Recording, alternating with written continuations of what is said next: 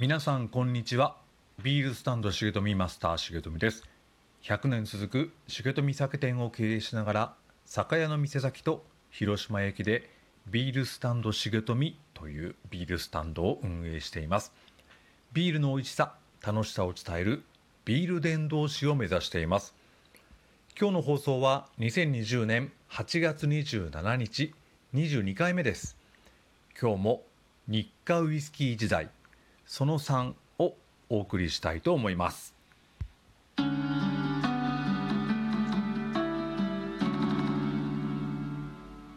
少しずつ仕事も覚え親しい酒屋さんや飲食店さんも増えてきました。そうなると売り上げも少しずつではありますが上向いてきます。その中ある飲食店さんが何周年かのイベントをするのでウイスキーの協賛が欲しいと連絡が入ります。重富にも多少の経費はありますのでその範囲内でお祝いをお届けしました。その数日後本社の偉い方から連絡がありそのママさんは昔から日課がお世話になっているのでお祝いはもっと出しなさいと。お偉いさんの経費でお祝いを届けるのなら良いのですが経費は重富持ちです。納得がいかない重富は当分機嫌が悪かったです。担当者いらないじゃん。まだまだ若い重富でした。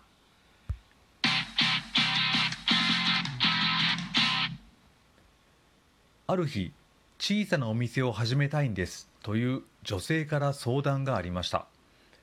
いろいろ伺うと少し昔のちょっとレトロな雰囲気のスナックを開きたいとのことです。そこで重富もいろいろと考え提案をしました。その中でブラックニッカというウイスキーのポケット瓶を使って飲み切りボトルのお店を作りませんか？と提案。するとママもその企画を気に入っていただいてお店がオープンしました。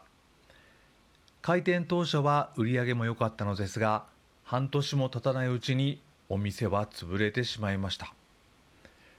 自分自身が関わったお店がなくなった悲しさよりも重富の企画の提案が原因で潰れたのではないかとかなり落ち込みました。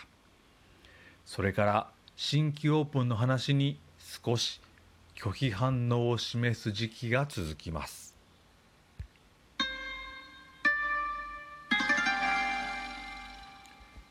時が全てを解決するではないですが日々仕事は山ほどあり落ち込んでばかりはいられません。入社して1年くらいして目黒で一番売り上げの大きな酒屋さんを担当することになりました。そのお店はスーパー日課がとてもたくさん売れます。社長にお願いに行くにも昼間はほとんど会社におられません。いつなら会社に社長いらっしゃいますか？と伺ったところ朝6時ぐらいかな。月に何回も朝6時に酒屋さんに出かけることになります。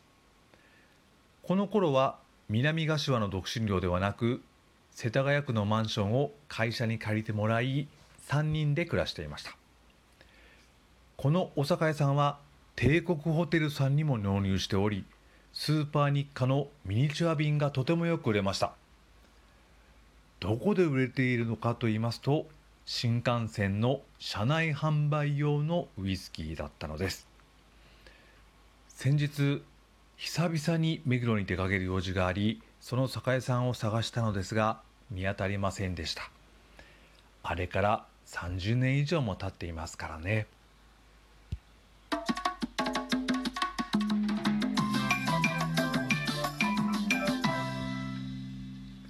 問屋さんも数件担当していました。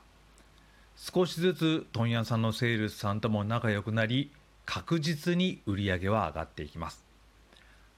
ある問屋さんはまだ夜勤という担当がありました。仕入れ担当の方が夜勤と聞きつけると夜に営業に出かけます。売り上げが足らないと翌朝にも出かけます。夜打ち朝がけを実践していました。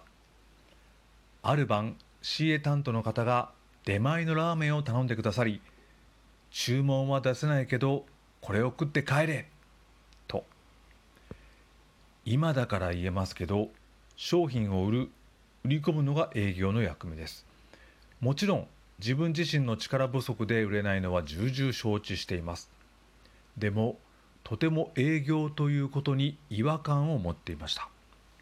しかし月末の会議で怒られないために夜打ち朝がけで売り込み営業です。ある日本社で商品のキャンペーンが企画されその予定数を決められます。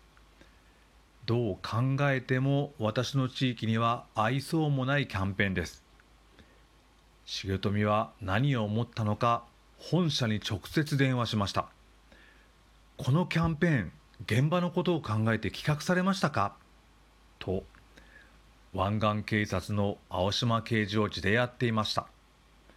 本来こんなことは許されないと思うのですが重富酒店という看板がそれを許さざるを得なかったかもしれません。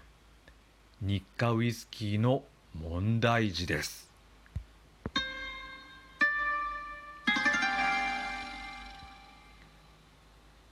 仕事のことは少し起きます。ある晩部屋でテレビを見ていました。あるドラマをやっていました。題名は空と海を越えてでした。物語は沖縄の離島で食中毒に苦しむ子どもたちを救うため1台のパソコンから発せられた SOS が世界を駆け巡りパリのパスツール研究所から結成が届くという内容でした。その時初めてパソコン通信というものを知ります。翌日重富は秋葉原にいました。ノートパソコンとモデムを購入し速攻でパソコン通信のニフティに入会。パソコン通信にはまっていきます。主にアクセスしたアクセスしていたフォーラムがあります。F ハンドという障害者グループのフォーラムです。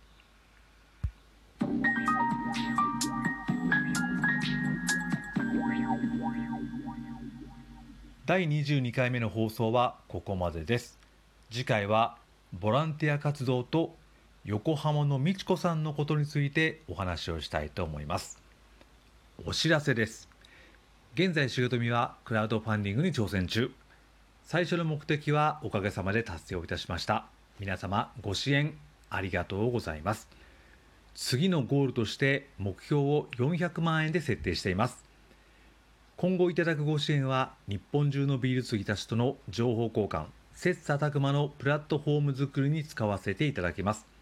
引き続き今月8月末までご支援を受け付けています。あと4日です。よろしくお願いをいたします。コロナが収束するまでに日本中のビールを美味しくするプロジェクト。ネットで「かなえんさい夢」で検索をしてみてください。手入れの行き届いたビールは笑顔を生み出します。ビールスタンド重富マスター重富がお届けしました。